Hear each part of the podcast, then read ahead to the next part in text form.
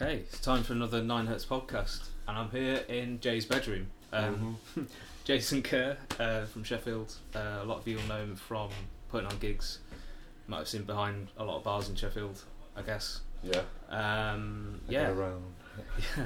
Um, a lot of you will know him from Team Tall Promotions back in about about ten years ago now, isn't it? Yeah, well, yeah, we started in 2005, Yeah. uh, September for the first weekender, and then suppose like really active only f- up until about 2009, yeah. probably. That's probably about Eight, the same nine? time as Nine Hertz was Yeah, yeah. active on promoting stuff Yeah. because we did a lot of stuff together. Yeah, and then, yeah, and then I did I did maybe up until about 2012, 13, like the occasional show, Yeah. like two or three a year, or maybe if that. because I think it's like we might have had this conversation before. It's like when you start promoting gigs, it's very hard to stop. Yeah, it is.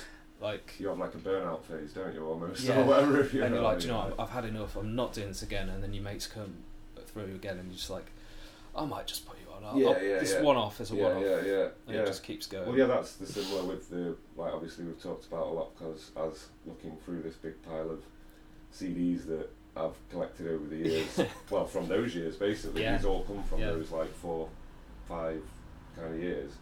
Uh, but yeah, Tim Holehouse, that was a, that probably the last show, proper show that I put on, really, I suppose. Mm, Uh, that I just did myself. mm. and that was um, yeah. He just contacted me, and yeah, you know, well, you know Tim, you know, I Yeah. with Tim. He's done a podcast. fancied uh, yeah, and there was yeah. this. Well, there was, I think at the time as well, it was this band that I'd met through working at the Sheaf, like you said about finding me behind bars, but working at the Sheaf, uh, that were like quite good and a bit folky and that lot.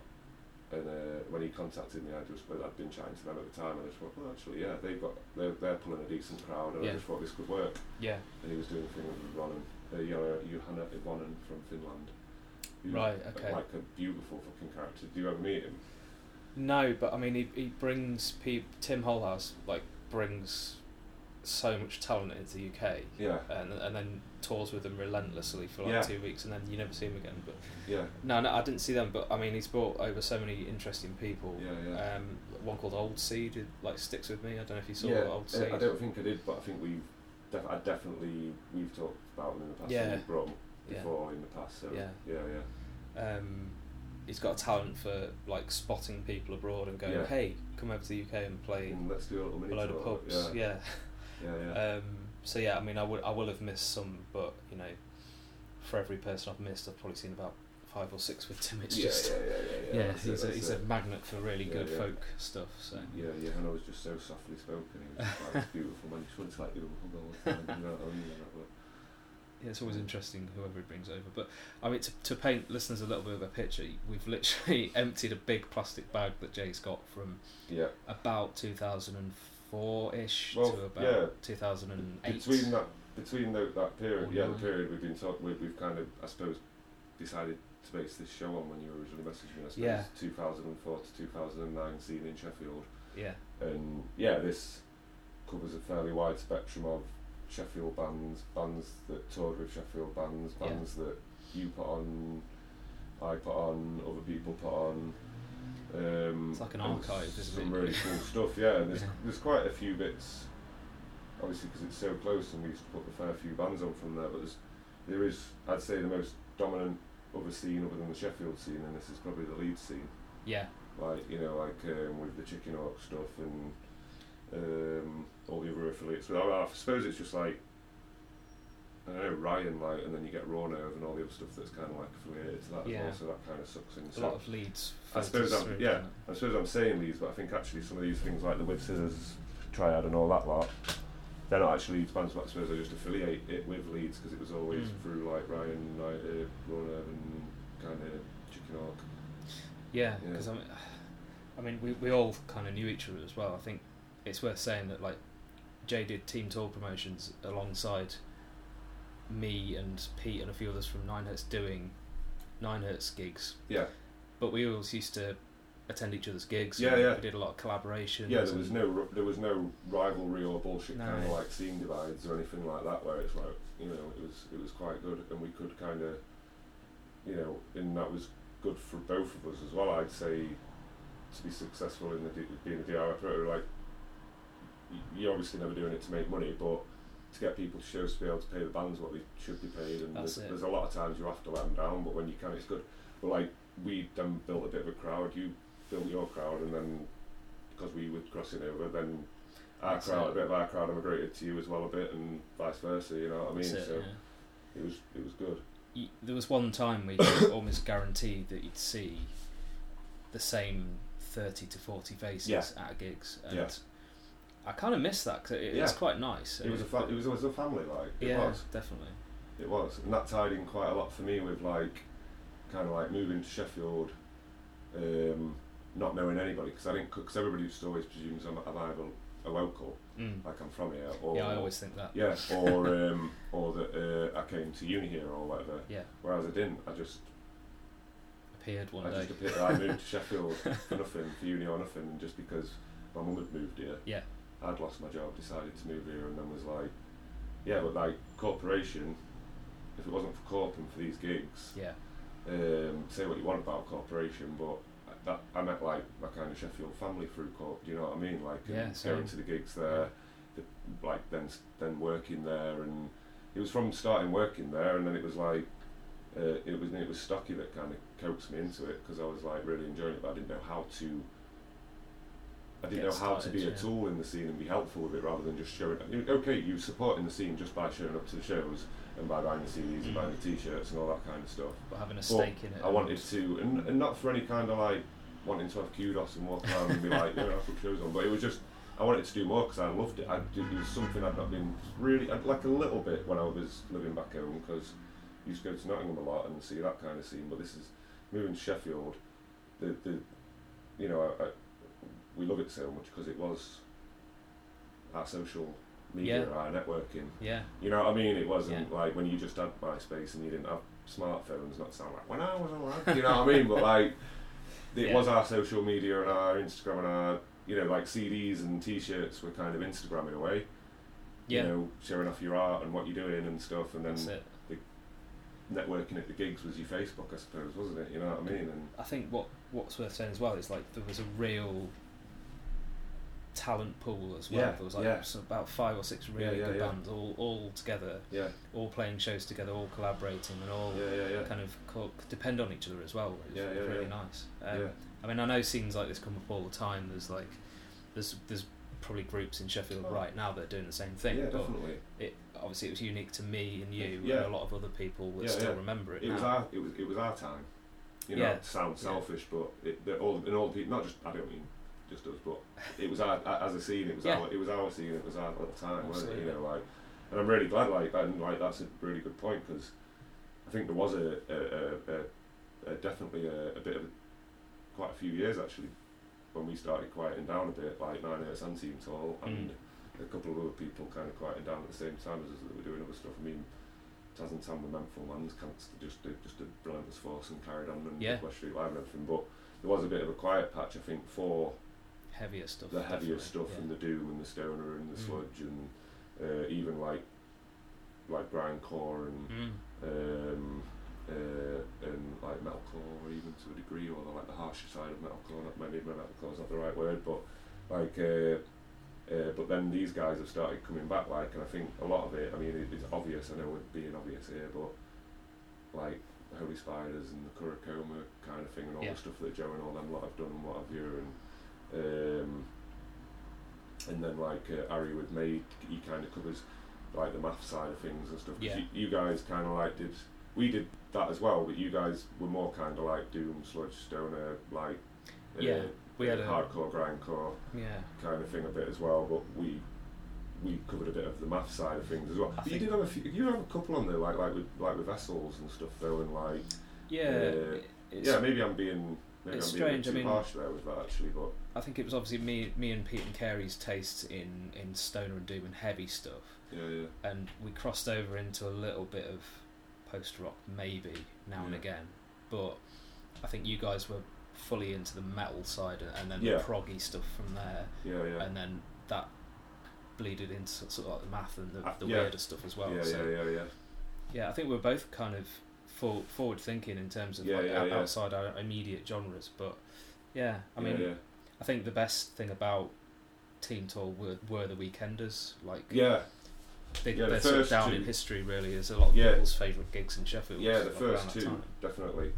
Well, I mean, like the- another way I like uh, like meeting more people, obviously by going to gig yourself, but obviously as well for like the networking side, got a lot to thank. Um, as far as like finding new bands and going to other cities and stuff, but like just just bumming around with bands in vans and just going around with them. Like Yeah. I'm not actually in the band row, but fuck it, like I've got a free weekend or a free couple of days, and then just jumping in and doing that with. Did that mainly like a few times, mainly with like um, and, uh, the, and uh, the Miramar Disaster, Mm. uh, occasionally the Humble Hoax. Uh, would go about with them to like these lead shows and stuff, and other show Manchester shows, and that would be how you would Meet other meet ones. Yeah. Yeah, yeah, yeah. So I mean, if we list a few a few bands from around that time, so obviously Miramar Disaster are the big one Yeah, that sort of they almost transcended the the Sheffield. That they were the Sheffield scene for a bit. yeah, yeah. Um, Some of the team tall like the, the, so I, I would definitely put down to like Stocky being part of it and being in Miramar and his notoriety on the scene, yeah. being a co-op DJ and everything. Definitely our first few crowds for our gigs were definitely a lot down. So they were just a lot because I wasn't really known at all as no one knew me at all really like top, you know. So Mm.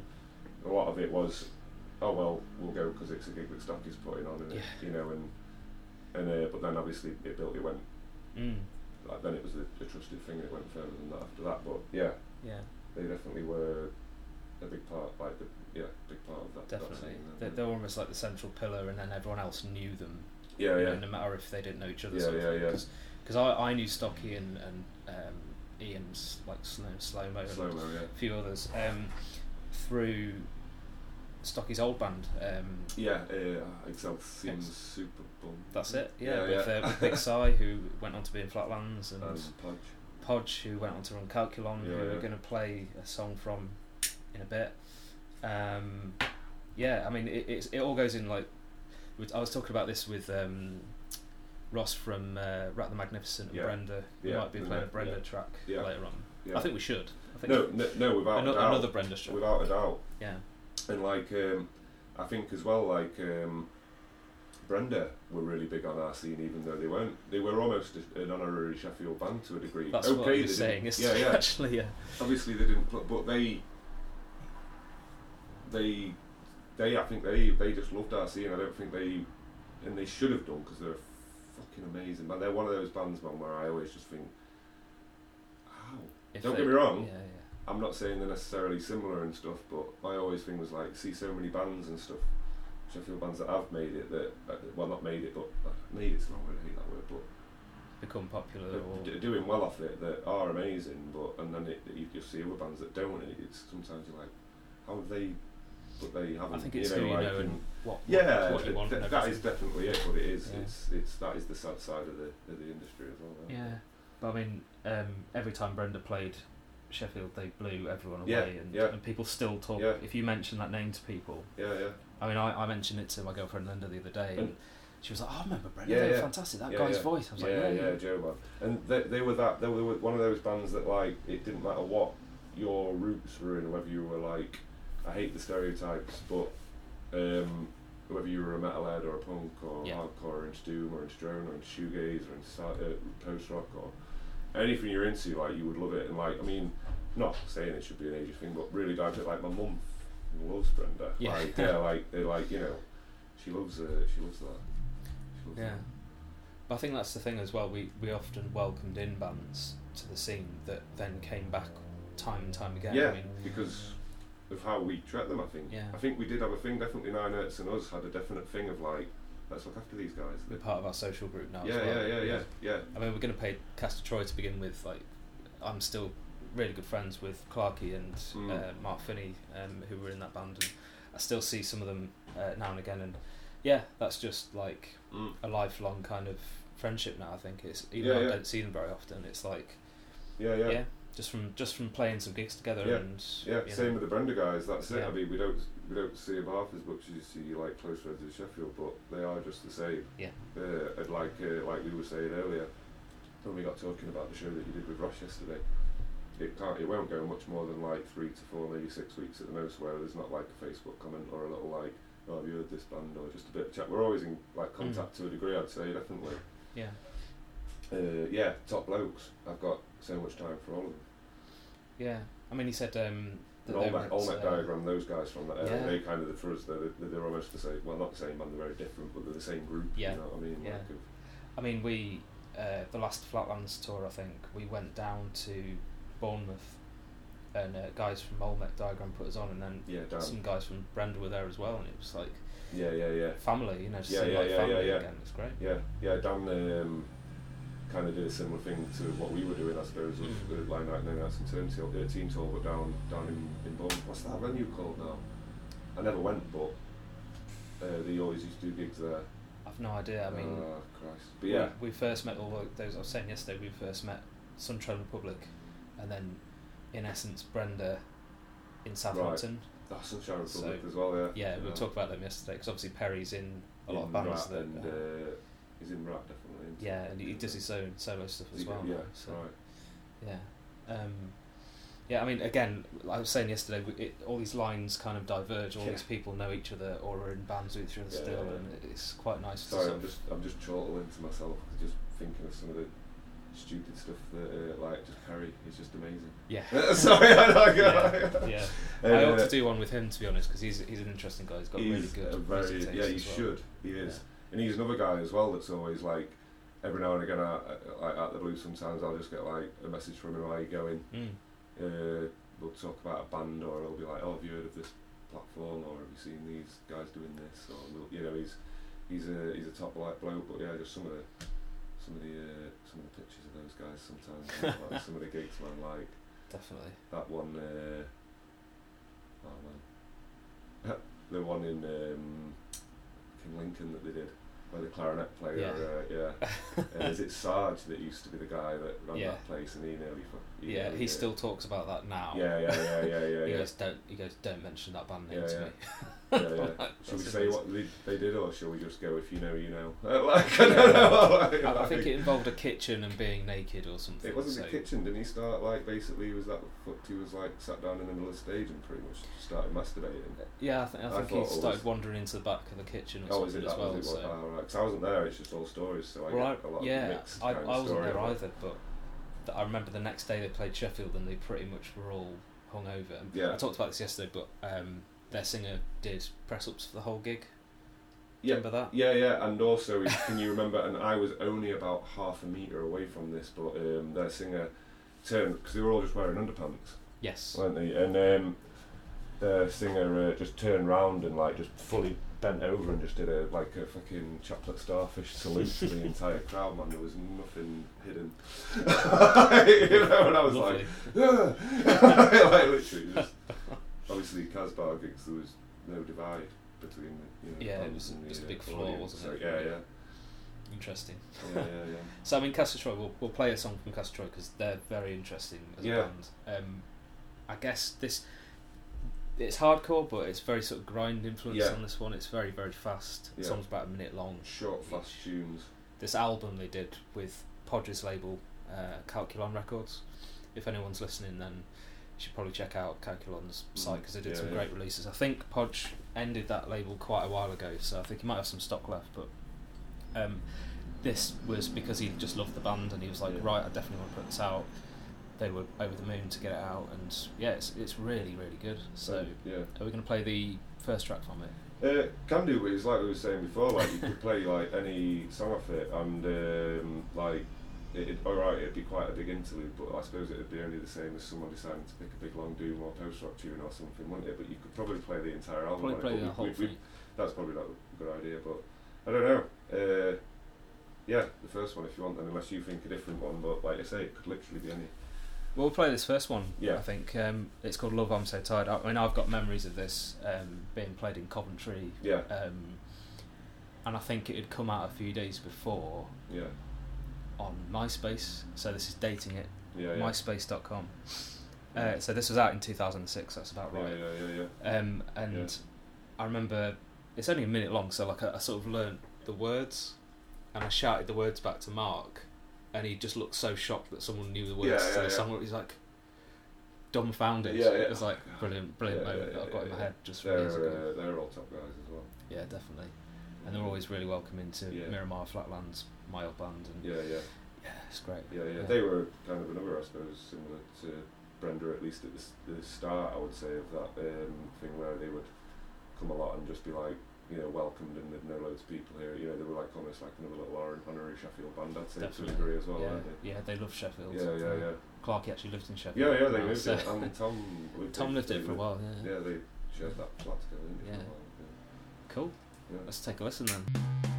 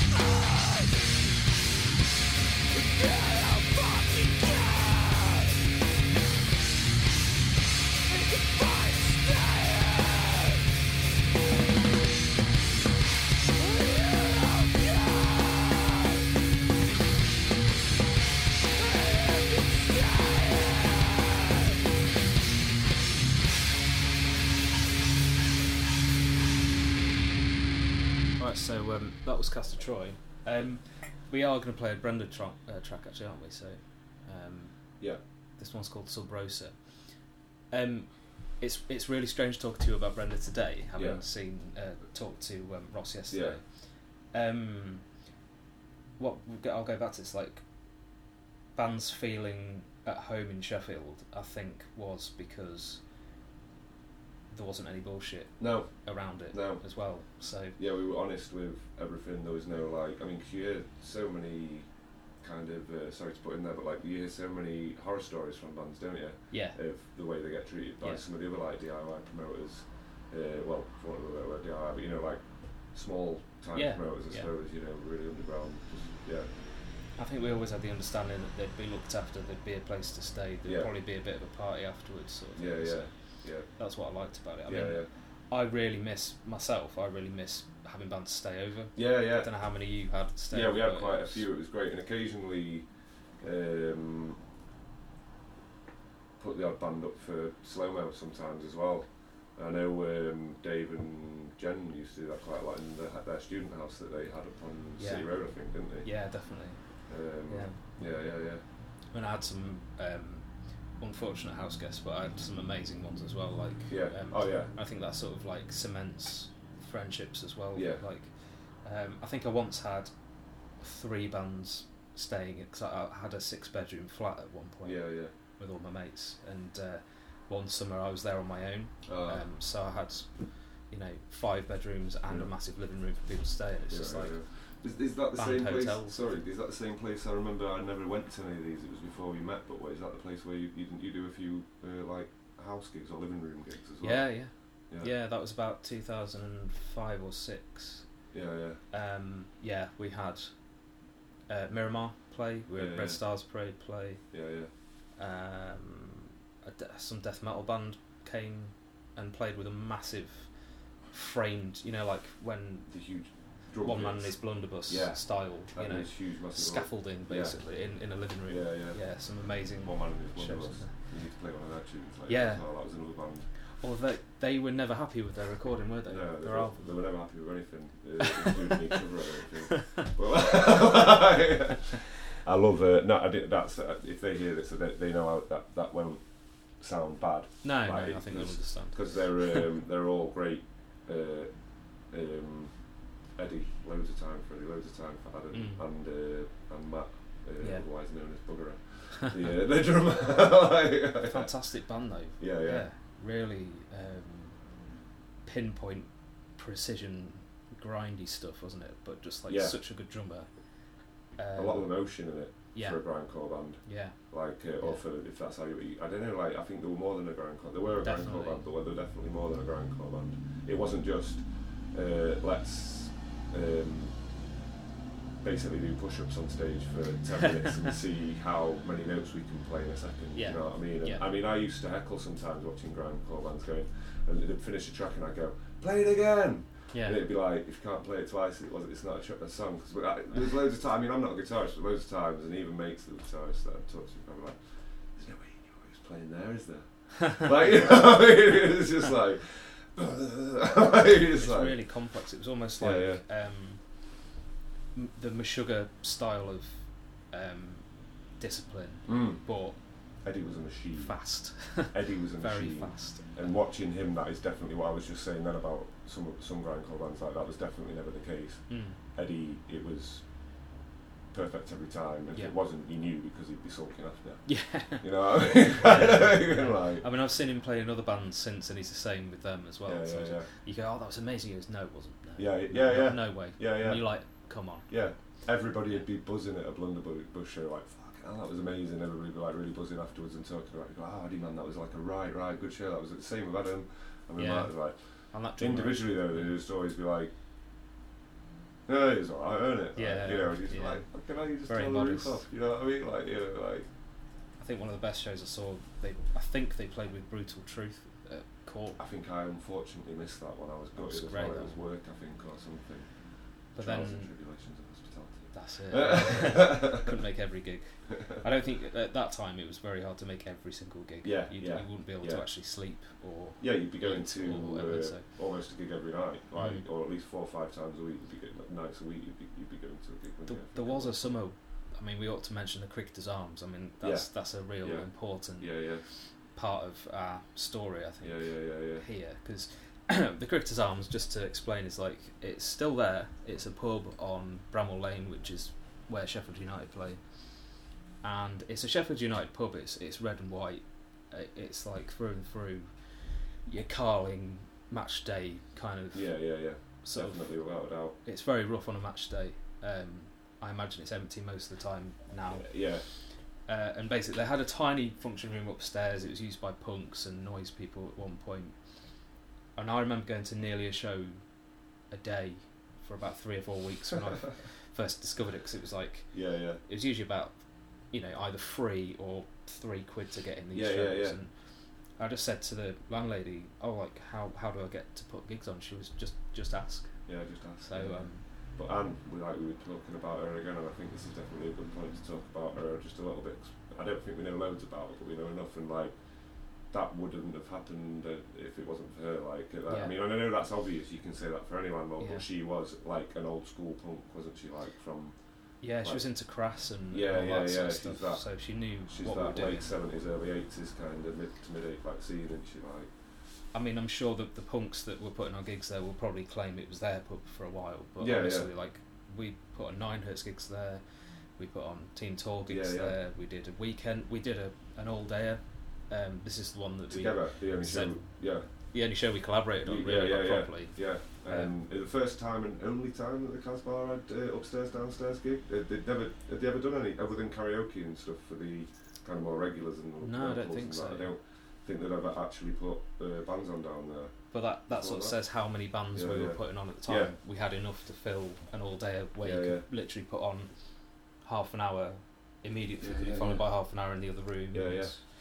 You know, The- um, It, um, and it was an assault as well because it was literally while one band was setting up, another band was playing. So you had Yeah. literally like about uh, maybe a two three minute window, yeah, maybe five minutes most between bands, unless there was a band that was put on that was maybe like, you know, a 15 minute set grindcore band or something, Yeah. you know what I mean, or something. It, you Yeah. know, you'd, but yeah, um, sorry, I've, but that one was particularly good um, in terms of um, styles clashing and everything because yeah, the, the the team tall Nine Hertz all day, and we had sort of bands like Vessels who are now massive.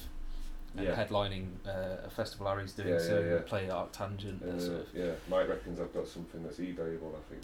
Yeah, I mean, there's a there's a demo CD here, sitting here, a Vessels CD, and I, I presume if you go on Discogs, I imagine that's worth quite a bit now because Yeah, it's They're like sort of- they're signed to a massive label now. yeah, yeah. This is when they were A bit more just guitar releasing based. themselves. Yeah. It wasn't even done by a small distro company or anything Yeah. like that. It's just themselves, and it's like five, yeah, just a five track.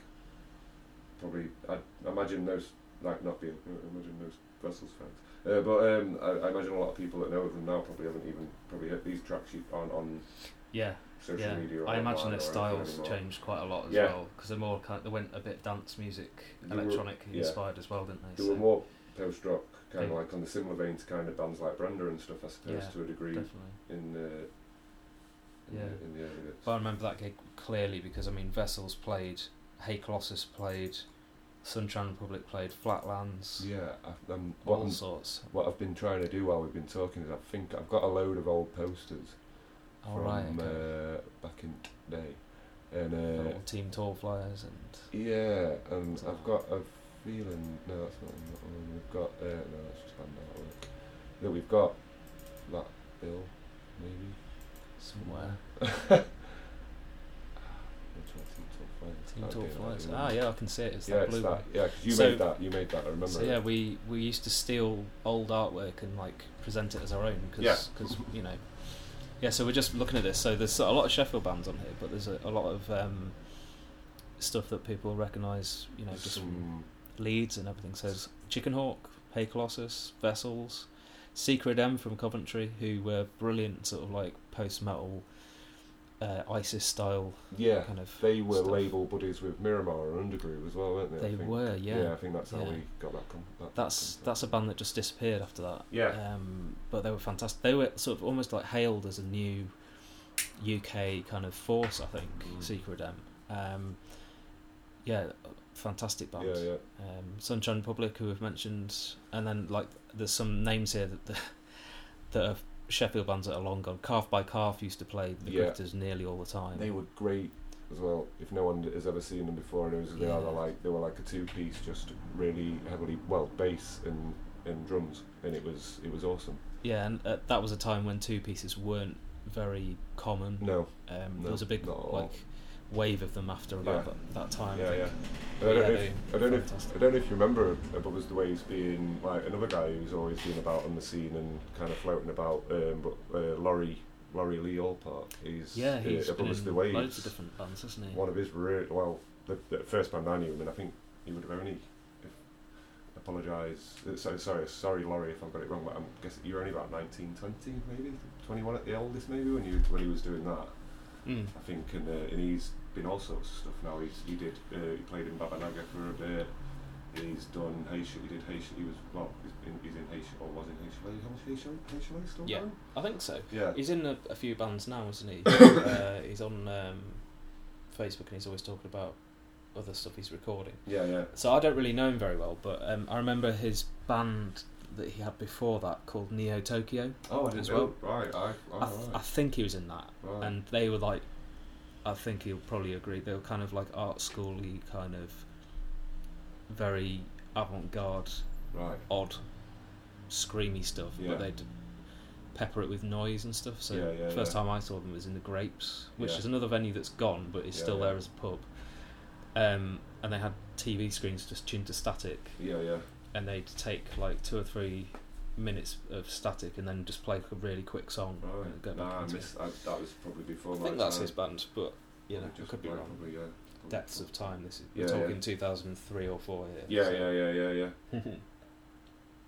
Mm. There's other bands on there that you know I remember playing quite a lot. So Crystal Teat Heart were Oh, another great, one. Great. Um, but yeah, I just remember that day being very um, full of energy and you know amazing Yeah, yeah, yeah, yeah, atmosphere. Yeah. And Crystal Theatre were quite unique. I mean, obviously with their music um, as well, but um, I think they were bass driven as well, wasn't it? Two bassists and a drummer. It was, and, yeah, And remember one of the singers, one of the bassists sang. Hmm. Um, Danny, I think, and Chris on the other bass, and then Chris's brother Alan drums. So it's Uh, a, this is a Sheffield loving this, they this were- poster basically. Yeah, they were It's like a great as well. And I used to, I, Chris uh, especially know really well because I do used to do. He's got like, his own little like garden maintenance thing that he does, and for about a year or two, I used to go and do it, crashing on stuff occasionally. like, uh, That's on day. record now, Jay. Yeah, yeah. yeah, yeah. But yeah, I mean, there's. I, I'm pretty sure some of the Brenda guys were actually at this gig as well. So Yeah. yeah, it just kind of. All, all these lineups will probably spark memories and, and little stories that, that will um, probably bore people to death with on this. But Yeah. who cares? You know. So yeah, sorry. we try and explain little bits as we go. If it's That's stuff it. that like people are like, shit, these guys are just having like an in the know fucking chat with each other. Like, we should just be at the pub with a pint, not in front That's of the it. microphone. Yeah. Yeah, crash and burn as well. Crash that and was burn, it. That yeah. was. That's a whole other story, isn't it? I yeah, mean, a whole of a story. It's- we yeah. yeah. I mean we were putting on so this is a good sign as well I mean, Yeah. we were putting on so many gigs at the time that we'd often say yes to out of town bands at the last minute and then go oh we've run out of bands to actually put on with this band Yeah. um, and so the thing we used to do was there was a, almost like a, a collective of about 30 people that we could draw on Yeah, from Which various bands tells you of the pool of talent that was in Sheffield as well, which Yeah. helped with the scene being so good at that time. And, and what it was that we had a rule for it. Um, so it was me, Stocky, you, and Well, I only actually ever did one in the end. Yeah, but, uh, that, and yeah. it was terrible. But like, yeah. no, I was terrible. The, the rest wasn't. But but yeah, it was like basically we had a rule that you could only practice once the night before the gig, yeah, and it was we got together a drummer, a bassist, a few guitarists, a few singers, yeah, yeah. practiced one or two riffs the night before, very sort of stoner doom, uh, Did- erring on the side of doom. You do one once where you um, read from some kind of like old school recipe book or something. I found a book in the bar downstairs, Yeah, yeah. and I pretended it was a religious text. I think. Yeah, yeah. But wasn't there a bit where it was like just telling you, like explaining how to boil an egg or something Yeah. ridiculous like Yeah, that or something? so. Just like- Yeah. So it was it was very strange. Like I think that was at the uh, Dinar bar with, and I, It I was. was singing with slow mo actually. Was that on the first weekend? Possibly, yeah. So Yeah, yeah. yeah, but I mean, we had some great ones. We had some pretty awful ones that Yeah, went yeah. very badly, but for the most part, people were like, like, like, I can't believe you, you're not a band. Yeah, yeah. some of the uh, out of town bands that had come and be like, fucking hell, that was shit up. Like, Yeah. how you guys were Yeah. good or whatever? Like, well, not to me, but to Last guys. night, sort of thing. Yeah, like, oh, we did this, uh, we, yeah, we, Yeah. we, we did this. I mean, I remember playing this one in particular. Um, I, I think I did vocals for this one at, Yeah, yeah. that we're talking about at the Cricketers, and I didn't know that the drummer was from Humble Hoax, Yes. and I didn't I um, didn't know him. I didn't know his name. I said hello to him as we got on stage. Yeah. I hadn't even been to the practice the night. Was it when it before. was Martin or Ed? It was a young guy. I still don't know his name. Skinhead, I haven't talked like to him. muscular-ish Yeah. with tattoos. Yeah. Ed. Yeah. So it was Yeah. an Ed, Ed was already in the band by that point. Then. Yeah. Yeah. Yeah, so I, I, I didn't know him. Yeah. I've been in a band with this guy. Yeah. I, I didn't talk to him after. Yeah. Yeah. Yeah. Yeah. That's it. Yeah, yeah. So Yeah, yeah. that was what was beautiful about that, and it was always fun getting together the night before. It usually ended up with going to the pub as well. So Mm. Great Yeah. bonding exercise Yeah, with yeah, loads of people in Sheffield as well. So. Well, I remember the. I can't even remember when it was from or, or what it was at, but I remember doing um, when I, the one that I did do, which was terrible. I was just really, really drunk. It was when you could still smoke in inside, so I was like stopping occasionally to roll a cigarette while everybody else was like playing, and then the. I don't know if you might remember it because there was that mic going around that night that just kept on shocking people. Oh yes. Um, Yeah. uh, when they were putting it up to the mouth, 'cause it had like this little rust. It was just a really battered uh, fifty-eight. The, Yeah. You know, and uh, and um, yeah, it was like, and you got that microphone. Uh, uh, yeah, and I Yeah. got, and, and it was just either, you're there like a- like a bit Yeah. like a bit scared of this yeah, microphone. yeah. I'm like I'm like like you've got a, a cattle prod for a for a mic. You know what I mean? like, like, I think that microphone made an appearance at another gig because there's a band called End of Level Boss. yeah, Um, shit. They were good. Yeah, this guy called Harry, who was in a band called Hangnail years ago, like stoner band, Mm. um, and End of Level Boss were a bit more proggy. And I remember him just screaming like halfway through a song, just going, "What the hell? What, what is going on?" and you know, it wasn't doing it to anyone else, just him. So we, we thought we'd got rid of that, and I think it made m- another appearance at that gig that you got shocked at. So yeah, yeah, there was like a a dodgy PA system that I bought uh, years yeah. ago. Yeah, Yeah. and I think I sold it to you in the end. I think you've still got it somewhere. You must have sold it again. But I think Huge blue speakers. Ended up with someone it might have just got given away. Yeah. Or left it like um, That venue got- that we maybe took it to. Because I, yeah, I did, and you're right, but I'd forgotten all about it. I never even. Whatever, so like those about. speakers are somewhere in the ether. Yeah, but yeah, yeah. They, they they sort of powered a lot of gigs It in. might, I might Lincolnshire wrong, and South but Yorkshire. it might have emigrated to uh, Marcus, uh, as in Marcus from Dionysus and that and what have you. It'd be so weird to walk into a gig and just see those again. Just Yeah. used. they were great. Yeah. Yeah, yeah, yeah, yeah. Yeah. Anyway, well, I think we've digressed a little bit. Yeah, We were going to play a, Bre- a Brenda song, so I. I think yeah, if we just listen to this Brenda song, yeah, um, it's uh, yeah, carry on talking absolute rubbish after. Yeah. yeah. it's uh, Sub Rosa.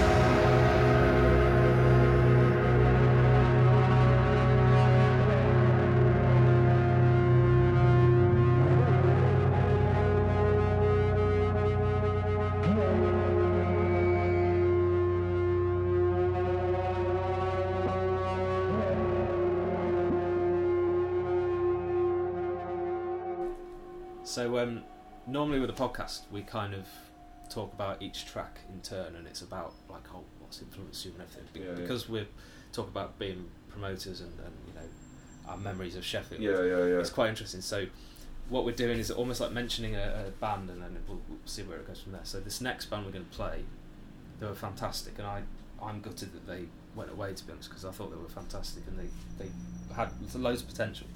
Um, the Humble Hoax. Yeah. Um, and loads of people will know Barker, Matt, and all the rest of them. Loads of energy. Yeah. Yeah, um, it's just been a really good live band and yeah, kind of metalcore style, Yeah. emo style. Yeah, like, there's lots of influences there. I think like bits of converge to a degree on some of the riffs. Definitely. Like um, uh, probably even a little bit influenced. Like they might hate me for saying it, but there's maybe a bit of even Mirimar yeah, influence in it yeah. as well. So I some of the stuff, some of the later stuff, definitely like yeah, it crept in, didn't it? Yeah, That- yeah, that yeah, yeah, yeah. Mastodon Yeah, yeah, style. yeah, but like more through, it, it, and me- more so, it probably sounded like because Mirimar were very influenced by similar bands to them. Yeah. Even though they were both very kind of almost different bands to a, to a degree. Yeah, Um, like, yeah, uh, a bit of even maybe tinges of like neurosis in some of the later stuff that Hoax did. yeah, This song we're going to play now has not really got any of that kind of well, a bit. But um, the, some of the later stuff definitely got a, a bit more, say, proggy for want of a better word, didn't it? If you know Yeah. I mean, or, yeah, more more introspective. Yeah, and lo- yeah. lots of um, cleaner bits like Yeah, yeah. filling out the metalcore Yeah, yeah, yeah. style.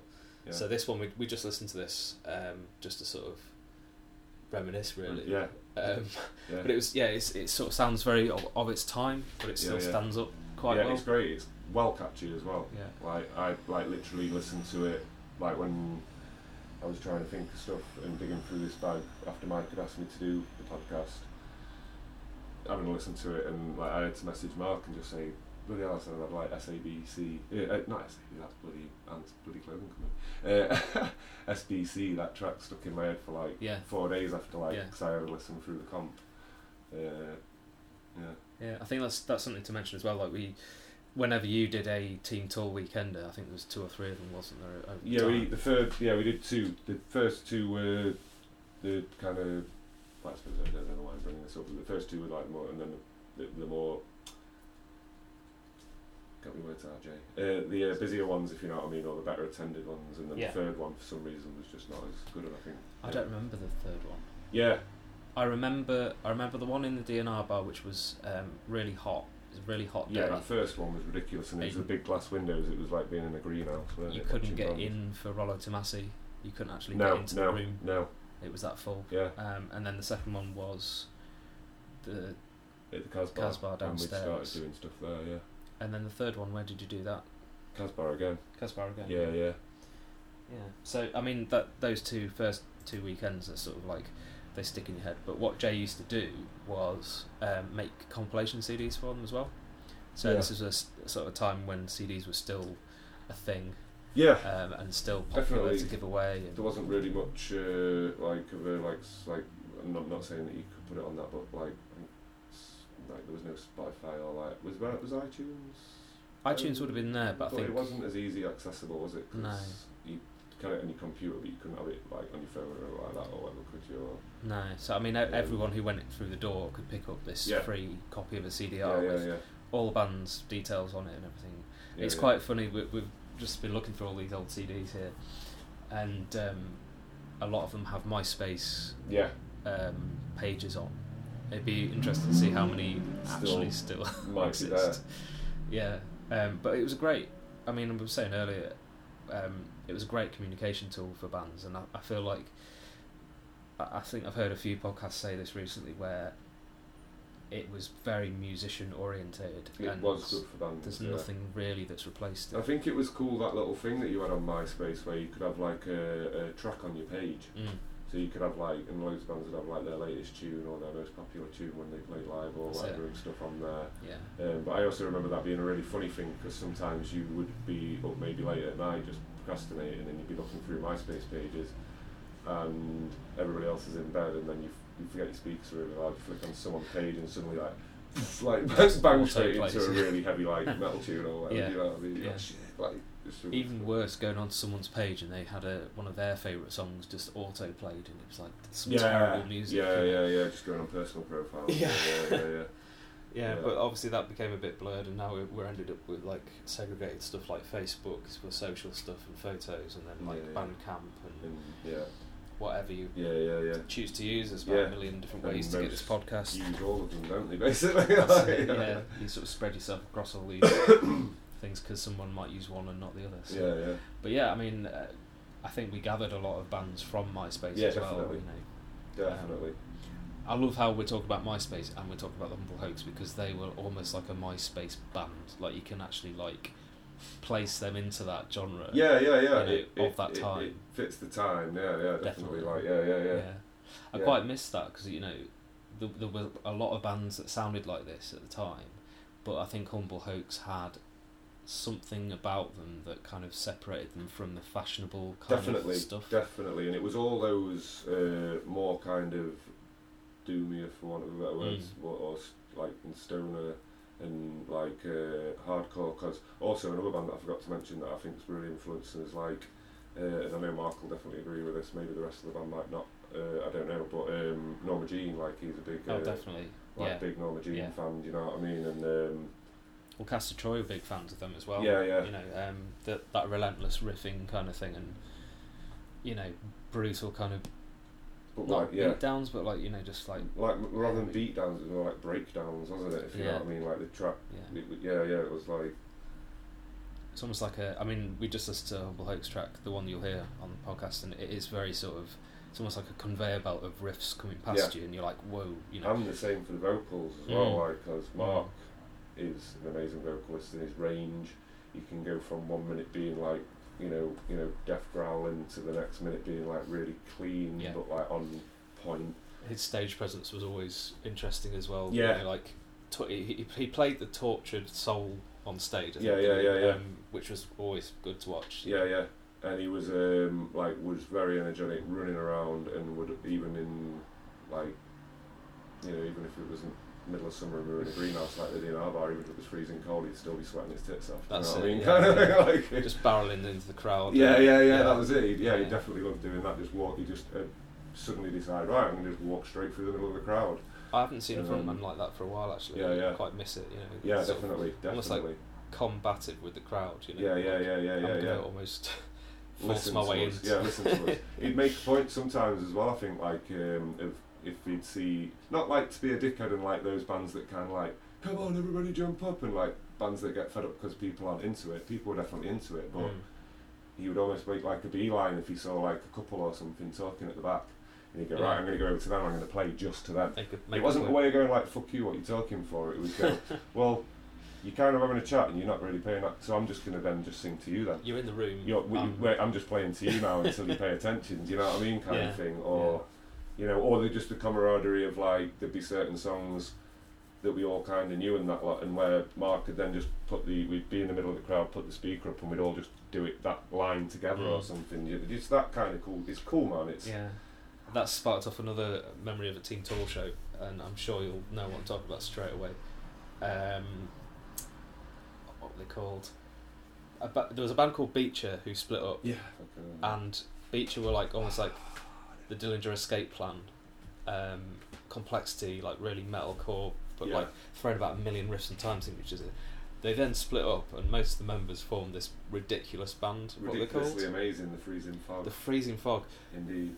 and it was like stoner rock crossed with like Dio or something like that, which could sound. I mean, I think a lot of people, a lot of my friends didn't like them because they were like, "How can people from Beecher be playing this?" Yeah, but, But it's like ultimately it was- cheesy, oh, amazing music. Yeah. I loved it. we could maybe even play. Uh, I think we will. Crossing the Rubicon. Crossing the Rubicon. yeah, that's exactly what I was gonna say. Yeah. Um, Are you going to go where I think you're going to go with this? Yeah, there was a Casbah gig. where Yeah. Jay handed out plastic swords because all the songs were like very righteous, kind of almost like fantasy metal stuff. yeah, we, we basically went to Poundland and, Yeah. uh, and picked up about uh, 15, 20 quid's worth of plastic swords. Yeah, I mean to see a, a crowd full of people just pumping swords at the ceiling for, the, for the entire gig as well. It and wasn't sword even- fighting as well. Yeah. Like a lot- I remember having lots of scratches on They must have thought, "What the hell have we done here?" Like, Yeah. I bet they remember that you know that gig as well. Me and Stocky basically just because the lead singer did that thing again, like we were talking about, like what Mark would do, and for the crossing the Rubicon bit, like put the mic out to the audience, and I think like I just grabbed microphone off him, and then Stocky got on stage as well, and we just finished that bit for him, and he just stood at and went, It was like we just. It was one of those manic, like very sort of cheesy moments, but yeah, I, it well sticks cheesy, in my head. Well cheesy. Yeah. We turned into like uh, sixteen-year-olds at a Green Day gig again, or Yeah, something like that. You know what I basically. mean? For like half an hour. Great fun. Yeah, yeah, yeah. It's great. I mean, they, they did an album, I think, and I think they did a split with Manatees. They did. Um, Manatees, another band, Christ. Yeah, I should probably play a Manatees song at some point. But uh, yeah, I'm, I think I'm going to speak to um, Alex about doing a podcast because Yes. he's he's almost gone completely away He's- from metal now. It's like he's he's just enveloped himself in music. Yeah, Basically, he? yeah, it's He's great. Just, he's, he runs a label called um, Go- Golden Ratio Frequencies. He's in a band called Nod.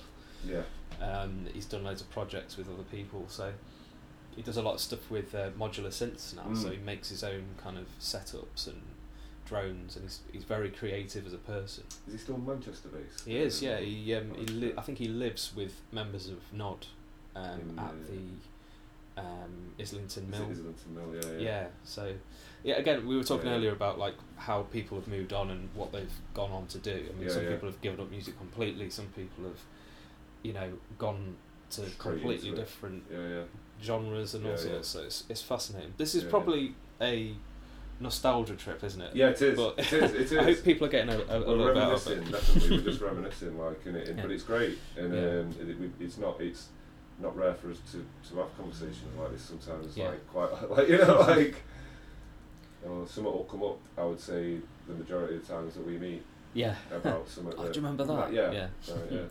Well, this reminds me of. Or different Oh, bands. yeah, or- yeah, yeah, do you yeah. remember that band? Yeah, yeah. Play that, that one that you did it, like, Yeah. Gaspar, I, I think it was such an intense time though, wasn't it? Yeah, yeah, yeah, Put on so was. much. So especially the like I'd say 2004 to like 2007 was the yeah, and I I'd say that the, and in the middle of that the kind of six to kind of no like five to six to like the, that was definitely the most busy time. concentrated It, It's strange because it was happening at the same time that my band was getting quite busy and, Yeah. and like la- labels were putting us out and stuff and yeah yeah went on tour a lot. And again, we we combined that touring with bringing back the bands that we really liked. yeah yeah well it's you know. it- yeah and it's rare to be fair that I actually talk to you about Flatlands because it's just we don't we don't like you know when we're together so that's like uh, you know something to talk about as well because Flatlands I mean obviously I know it's hard like you know you, you, you know but um, we're a massive part like a huge part of it as well up there still as Mm. well like with uh, Mirimar and uh, all the rest of the bands we've kind of talked about and you know Brenda and Castu and then it was like a huge part of the family as well Mm. wasn't it It's weird I though. 'cause struggle I- to like talk about because obviously you, it's your band. you Yeah, know, yeah. I think I think um, I'm going to probably do a podcast with some of the members of Flatlands just to talk about it and how ridiculous it was. Yeah, yeah. But what I liked about that band was the fact that we could play nine hertz gigs with all these stoner rock bands or Yeah, yeah. doom bands or very very heavy stuff. But then we could easily slot into a team tall lineup, Yeah, yeah. and often we'd be playing one gig one week and another one like two weeks later. Well, that was what I. That's another thing that I thought was great, and you guys did the same with Nine Hertz. Is, is like I just and um, just to, don't get me wrong, not too vastly different, but uh, more eclectic bills. Yeah. Do you know what I mean? Yeah. Just like you would have uh, Crystal Teetar, who are like a bass-driven, quite funky kind of like like heavy funky band kind of thing, aren't they? And then Mm. uh, uh, then Death next you'd have like a death metal band or a black metal band Yeah. or a grime band or something. You know. I've always been about mi- the mixed bills. Like Yeah, this. yeah. I always reference a few that I saw when I first came to Sheffield, and I just think it works. I think you, you get a, a different group of people watching a different group of bands, and it, it's healthy for Well, that- everyone. I, I, never, I never succeeded in it, but that was always something as well that I like always was trying to force onto the scene. I suppose was Mm. there was always, even though we're talking about a really diverse scene, there were still divides, weren't there, to a Mm. degree? Like people would only go to certain people's shows, or just to punk shows, or just to metal shows, and I always Yeah. thought used to think, why, why can't Yeah. we just all? Why Yeah. can't it just be, a, you know? Yeah, I mean, I, I used to dress, I used to dress in a really particular way. I used to wear shirts and jumpers. Yeah, For I don't know why. I just thought it looked good for some reason. barefoot uh, gigs. But yeah, barefoot. Uh, but when with, he's playing, not just going to a gig. Yeah, by the way. yeah. yeah. Just, like, yeah, I used to take my shoes off on stage. I hate wearing Yeah, shoes generally, but like, yeah, on stage it was always yeah. But then the top half was very formal, and the bottom half was like barefoot, so it was a, a bit of a divide. yeah, but yeah, yeah.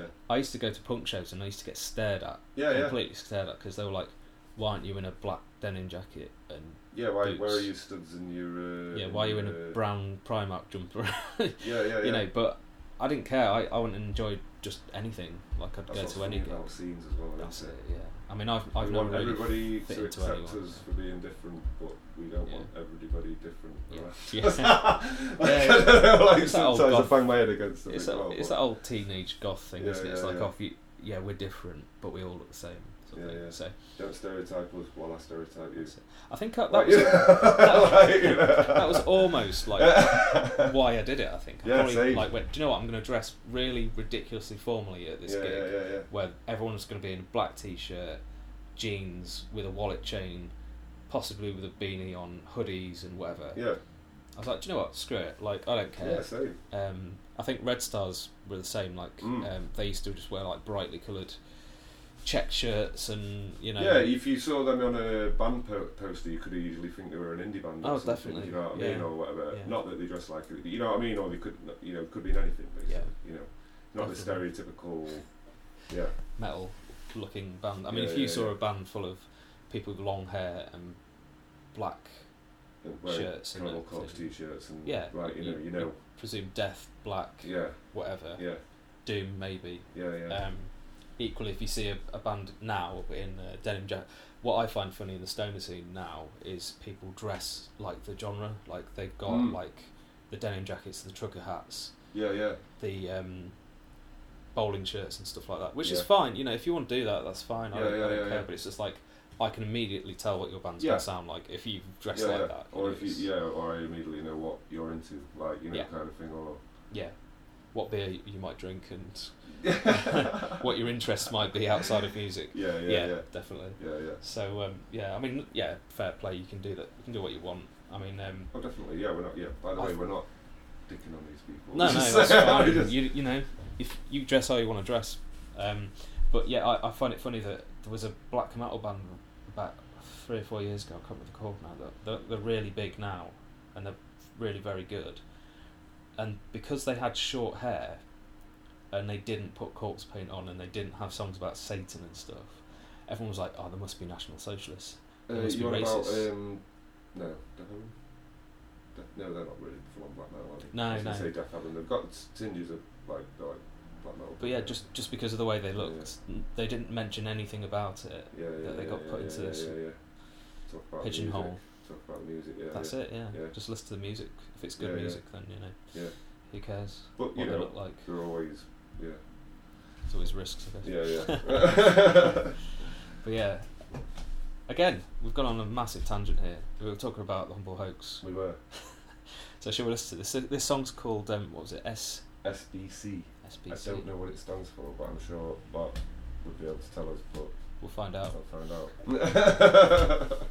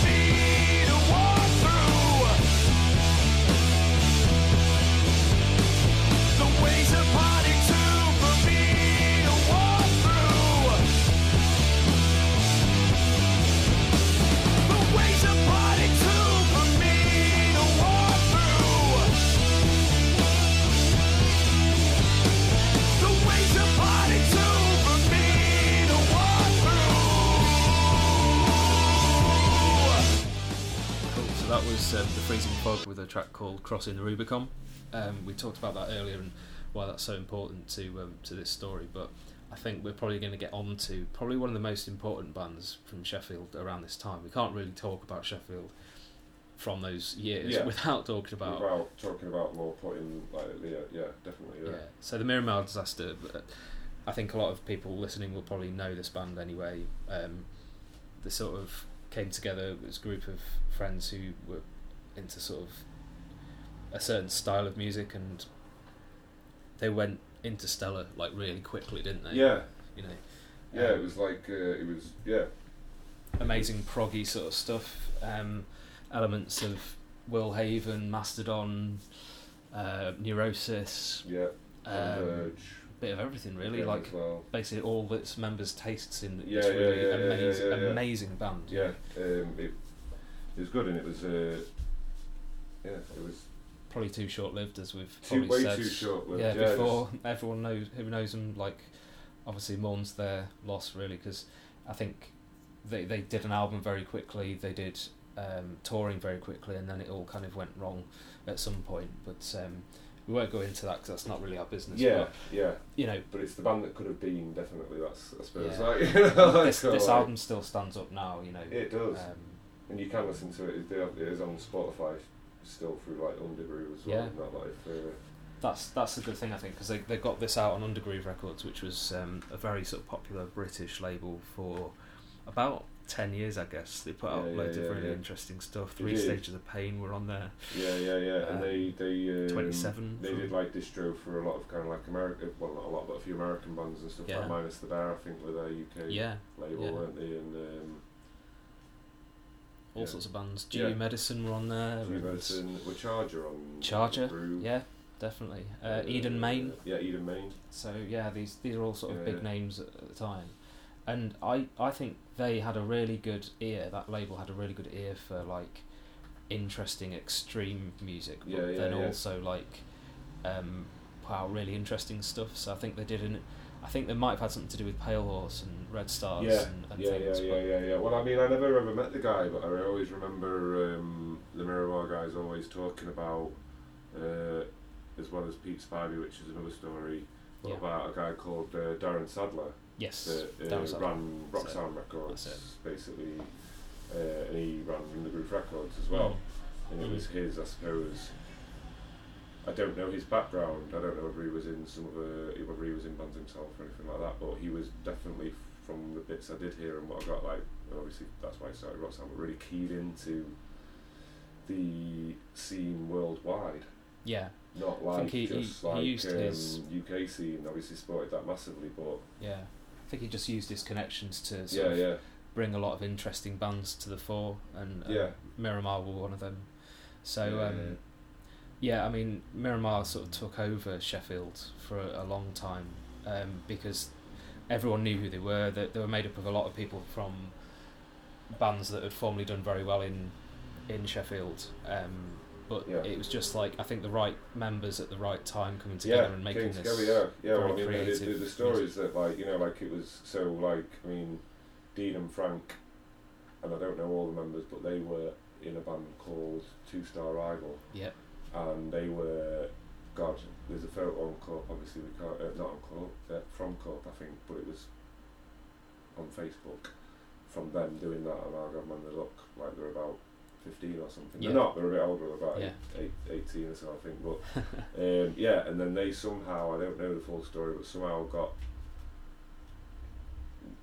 They'd met Slomo somehow, basically, Ian Mm. Scott, um, who was at the time like the kind of in house promoter for uh, Corporation Nightclub and booked a lot of bands and was the reason why a lot of bands like ISIS, Converge, um, Minus the Bear, um, Cave In, like to go on and on and on and on actually came to Sheffield kind of thing, you know Yeah, what I mean? But he ended up get, getting with them. and I think Slow Mo Um, drummed for that band. He did, a yeah, they got him as a drummer and they kind of got him involved for a little bit, but it wasn't. I think I did see him, I can't remember though, but it was just really cheesy, kind of like, you know, he pop punk kind of stuff. Yeah, like I mean, they about- they talk about that band in almost humorous terms. Yeah, yeah, it's always a bit of a laugh. Like, yeah, yeah, definitely. It's Yeah. always a bit of a like, everybody has a little chortle and a lot of what have you, but then that, I suppose, then progressed into them meeting kind of like uh, Nicky Yeah. got involved through them knowing him because he was working at Corporation Nightclub at the time. I was, well, I was working there at the time as well. But like, yeah, like the kind of like early noughties. Um, And then obviously Stocky on and then vocals. Stocky, I think he got involved with her the stories rightly of just kind of knowing that those guys were kind of all doing something, being really well. I think yeah, they like lived, they, they they used to live together, Stocky and Slomo as well Mm. years ago, and uh, I don't think they were at the time actually, but they did years ago. Um, and uh, he just started showing up some practices, I think, Stocky Mm. And then like turned up one day with, Went a, with a vocal PA or something, I think, or Mm. something like that, and a mic, and just started Making. I, noises. Yeah. they, they, I don't think they, it, just then was a part of the band. I suppose. I think that's Mm. if they might they might correct this, and there's probably more to it, but I think that is the base yeah. of how they kind of like formed and got together. I think what what we were all very impressed with with Mirimar was their energy on stage, their Yeah, determination to, to be signed Yeah. and be touring and, Yeah. everything. yeah, yeah. They had they had ambitions above being the biggest band in yeah, Sheffield. didn't definitely, but it didn't compromise the music either. no, It's not why. like by saying that it means that they made their music more accessible to make it. They just put everything into it, like Mm. it was okay. Like Slomo was working as promoter at Corp, and Stocky was the DJ there, and I don't know what they were doing at the time actually, but Dean, I think Dean was working for um, that music shop, which Oh, yeah, Richer Sounds. Richer Sounds. No, no, not Richer Sounds. Um, Something like the that. guitar one, whatever it is, but he was working at a guitar shop. Uh, and Frank, I'm not sure what he was doing, but yeah, you know, they all had the things, but it was like it was like they were doing that to Yeah. feed the band, and, Yeah. and that was that was They're it. Very, very determined. I yeah, think, yeah, yeah, But the thing is, their music was very interesting. It was like a sort of almost taking the most, um, not popular parts, but like the most interesting The parts from all their favourite bands. yeah. The cat, But just make it into this Yeah, very yeah, unique yeah, sound. Very good. and having its own thing as well. But they, I do like you know, you can tell the influences with them, but they had their own sound as well. Definitely. one, and that's what I suppose makes a band catchy and like people notice them because it's like, well, I know I like this because it's like a load of the shit that I listen to and stuff, but it's got Mm. its own thing as well. Do you know what I mean? And like that's yeah. that's kind of like what they managed to uh, managed to do with a good combination of uh, of, of, of that that group of five.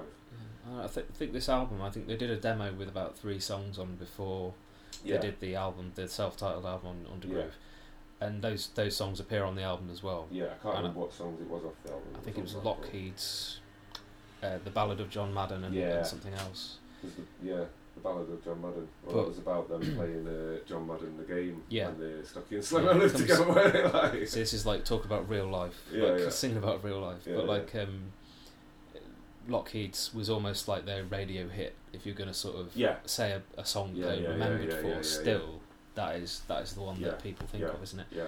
I mean, we used to. It was a joke after a while because there's a certain riff in that song, and we we always used to shout for play Dickadurda because it, the, the riff goes Dickadurda. Yeah. So, I'm, I'm going to vote to play that song because it's like yeah, I think yeah. that. Yeah. it's like we, it showcases we, them we were their saying before we started this next section that we were going to make the discussion about um, which tracks. which tracks to pick and probably have a talk about a few of the tracks, but I think we don't need Yeah. to do that now. That's I mean, it's a natural. fantastic record. Like it, It is. and it sounds. What I love about that one is it sounds like an album. It it logically goes from one song to another. Yeah. It's not as if they Yeah, go. yeah, yeah, yeah. Here's eight of our best songs randomly put together. It's like it, it moves through a yeah. phasing. Yeah, it does. It, really it, it, it, it does work well together. Yeah, it's, don't get me wrong. It's not a conceptual album where the whole thing plays No. into one another, but the, the way they've uh, ordered the tracks, like the production really is does- yeah. fantastic as well. I can't remember who produced it or. Uh, it where was, they went, but it was uh, just- a mixture of things, like because they recorded it. Well, they recorded it with what's his name? That guy who's in Stagworks on John Street that did like I think he did like the Arctic Monkeys album as well. Oh, and, I know. um, Yeah, is his name Darren or Darren something? Or he did the Arctic. did the I know who you mean. he did a few. He's done a few notable people. Do you know Yeah. what I mean? And they Yeah. went with him, and they recorded it like live. Alan Alan something. something. This is, this, is, amazing research going yeah, on. yeah, here. yeah, yeah.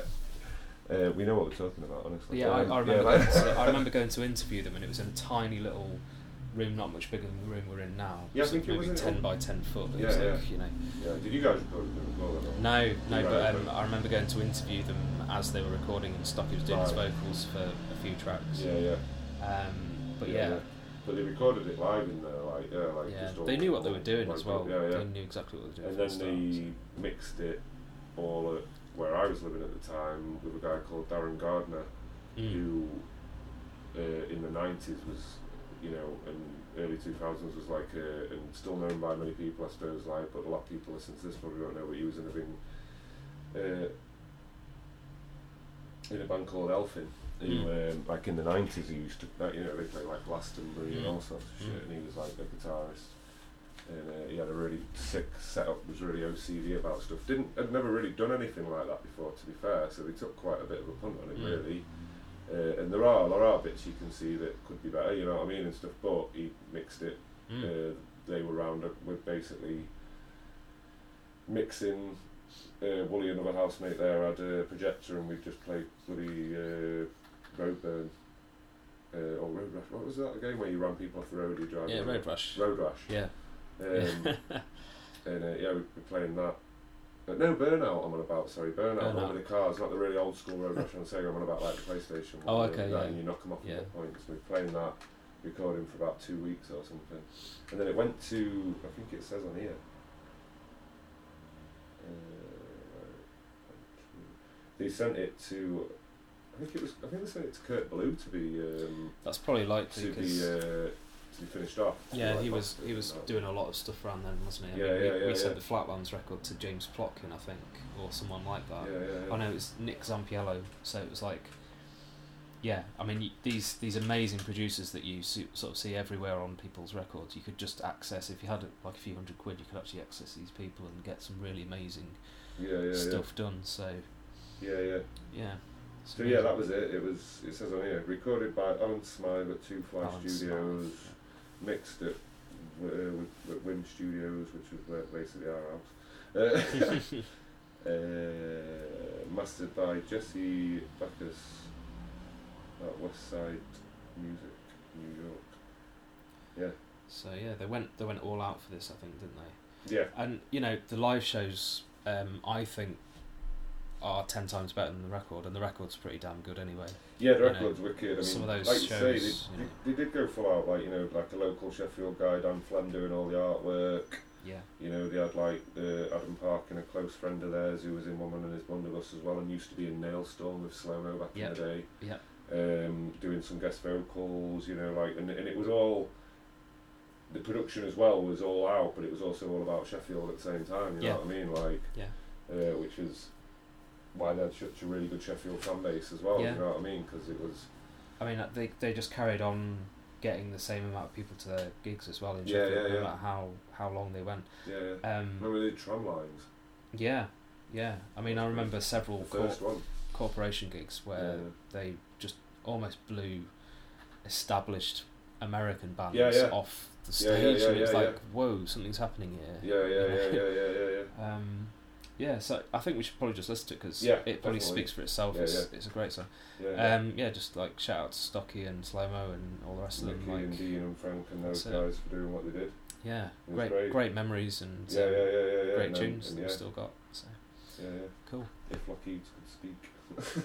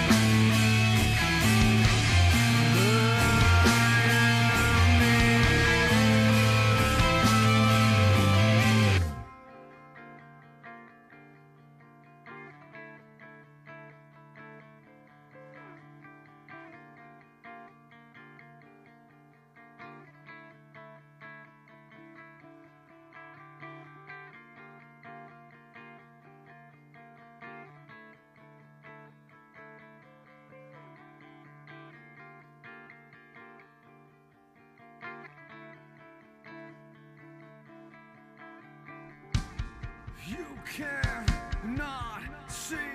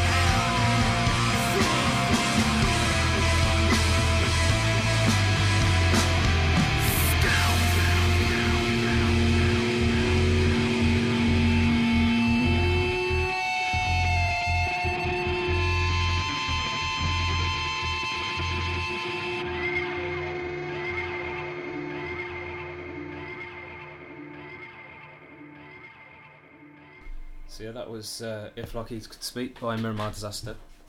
Um, we're going to close with a song by um, a Sheffield band that's long gone, um, but we both, I think, wanted to play this one Yeah, because um, it's great, and they, they never really got the recognition they deserved either. They Yeah. probably they probably sort of tell us to shut up if we ever said that to them. But uh, Corleone, um, Yeah. who uh, existed for probably about five years. From Maybe that, longer. That's the same window again, I think, wasn't it? Maybe a bit Yeah. earlier, like 2003, 2004. Maybe they started. but basically, like, I describe them as almost like a post rock inspired band, but Mm. like with very vocal centered. Mm. So Tom, the lead singer, we talk about him. He, he pops up now and again at festivals and things like that, doing sort of tour managing and stuff like yeah, that. yeah, yeah. Yeah. You think he's got like some bands and stuff, and he does a bit of that, and yeah, and does a little bit of photography occasionally. I Yeah. think, and that as well. Very talented photographer, Yeah, isn't he? yeah, So yeah, yeah. I think he actually took the photo that's on the front of the EP that we're playing this song off. Yeah, potentially. I think so. Yeah, And yeah, It's like a, a cityscape. yeah. I think is on it the front. actually, you had that. Um, was it at the side there? So we've got a single version here, which is kind of like a graffiti Yeah. thing. But I know I've got a, a demo um, with with sort of like a cityscape. It's kind of like a, a bunch of flats. It might be Park Hill um, flats, Oh right. but I'm not sure. bit similar to like the Brenda. Yeah, The Jay's holding up a picture of some flats that look like they're in a state of disrepair or something. yeah, it looks like a, a Brenda EP. or something, or in Brazil or something. But what what I always liked about this band was they they played seemingly s- like quite simple music, but they build up Yeah. with his voice in particular. The songs are centered around it did his build and build and build vocals. this just massive kind of ball of energy. It, it like didn't it? Like it was yeah, powerful.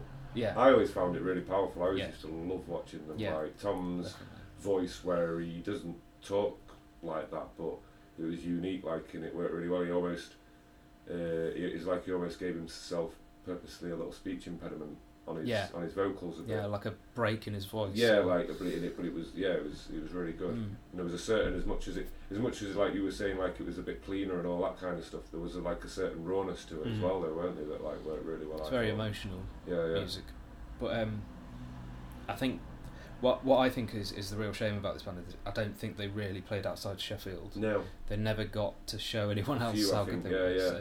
So, I mean I think they like uh, Tom, not loads, probably not as many as we did, but he would occasionally put the odd gig on as well in Sheffield, wouldn't he? Mm. And like. Um, uh, you know, like we were talking about uh, Josh T. Pearson, he was the first Yeah. person to bring Josh T. Pearson to Sheffield. Yeah. So I think just through his being into the kind of like more like the like more avant-garde side of things kind of thing was the net, the people he would network with. We'd get the Mm. occasional person going, "Oh, do you know anybody who can put this on in Sheffield?" He'd just be like, "Bugger it, I'll do it." I'm pretty sure is that Josh T Pearson gig. Is that the one that he did at the Cricketers? It's the one he did at the Cricketers where he sat on the table, Yes, and he had a microphone, microphone strapped to his. to his foot. That's it. Yeah, It he was, like, so warm that day. It was because the whole Yeah. place was really, really full.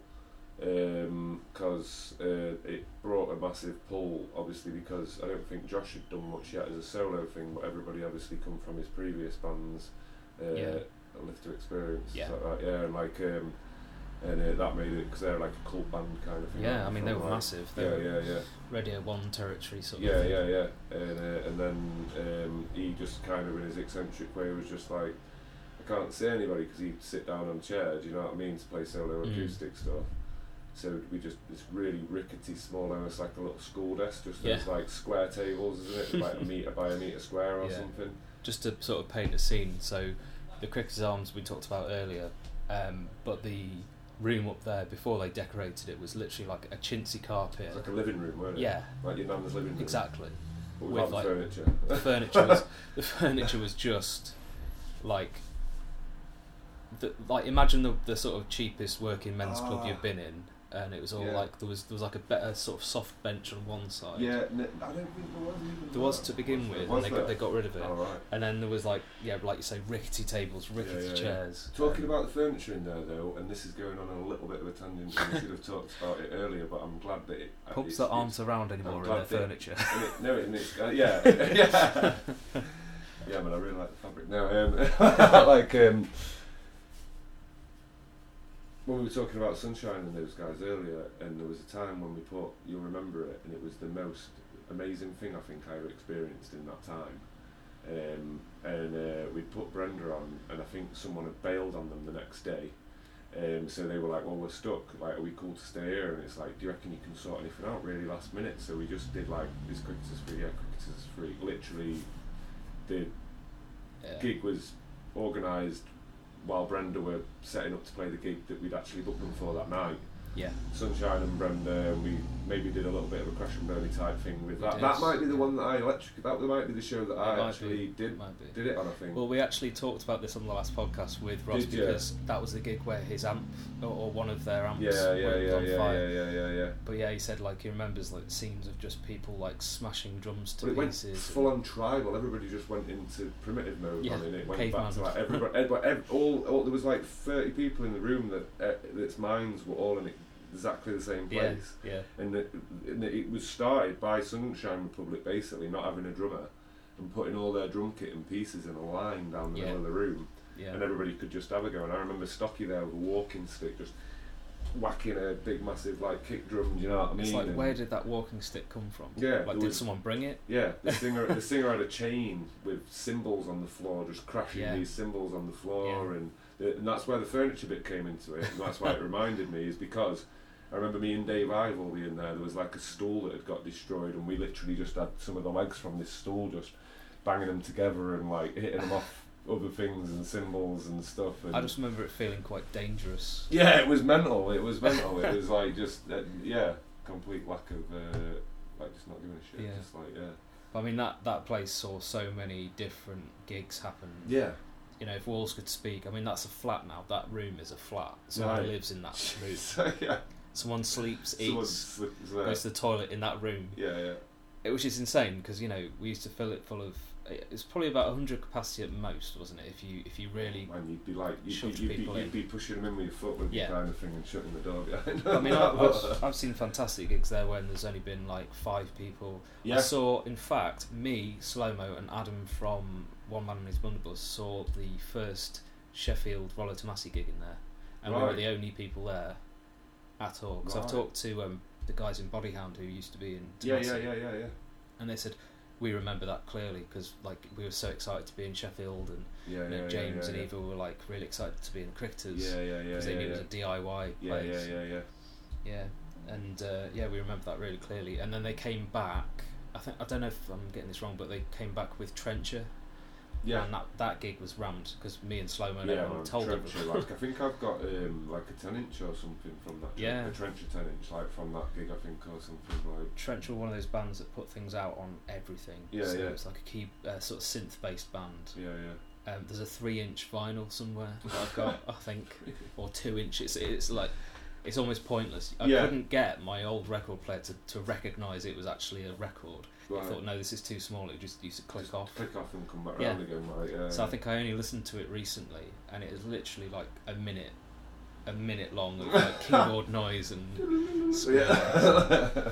yeah, pretty pretty far away from what we originally talked about, which is Corleone. yes, like, sorry, yeah, it just reminded me, and it needed Yeah. to, it needed to come in before we put an end to it. So. No, that's cool. Like, I think I'm going to do a podcast with um, Mike from Corleone because I've, I've worked with him for a long time. Yes, I knew there was something. And his um, his music taste has, has actually informed quite a lot of mine. So yeah, yeah. I don't think he knows that really because he, he just Yeah. sort of gave me a load of DVDs full of jazz and very strange experimental music.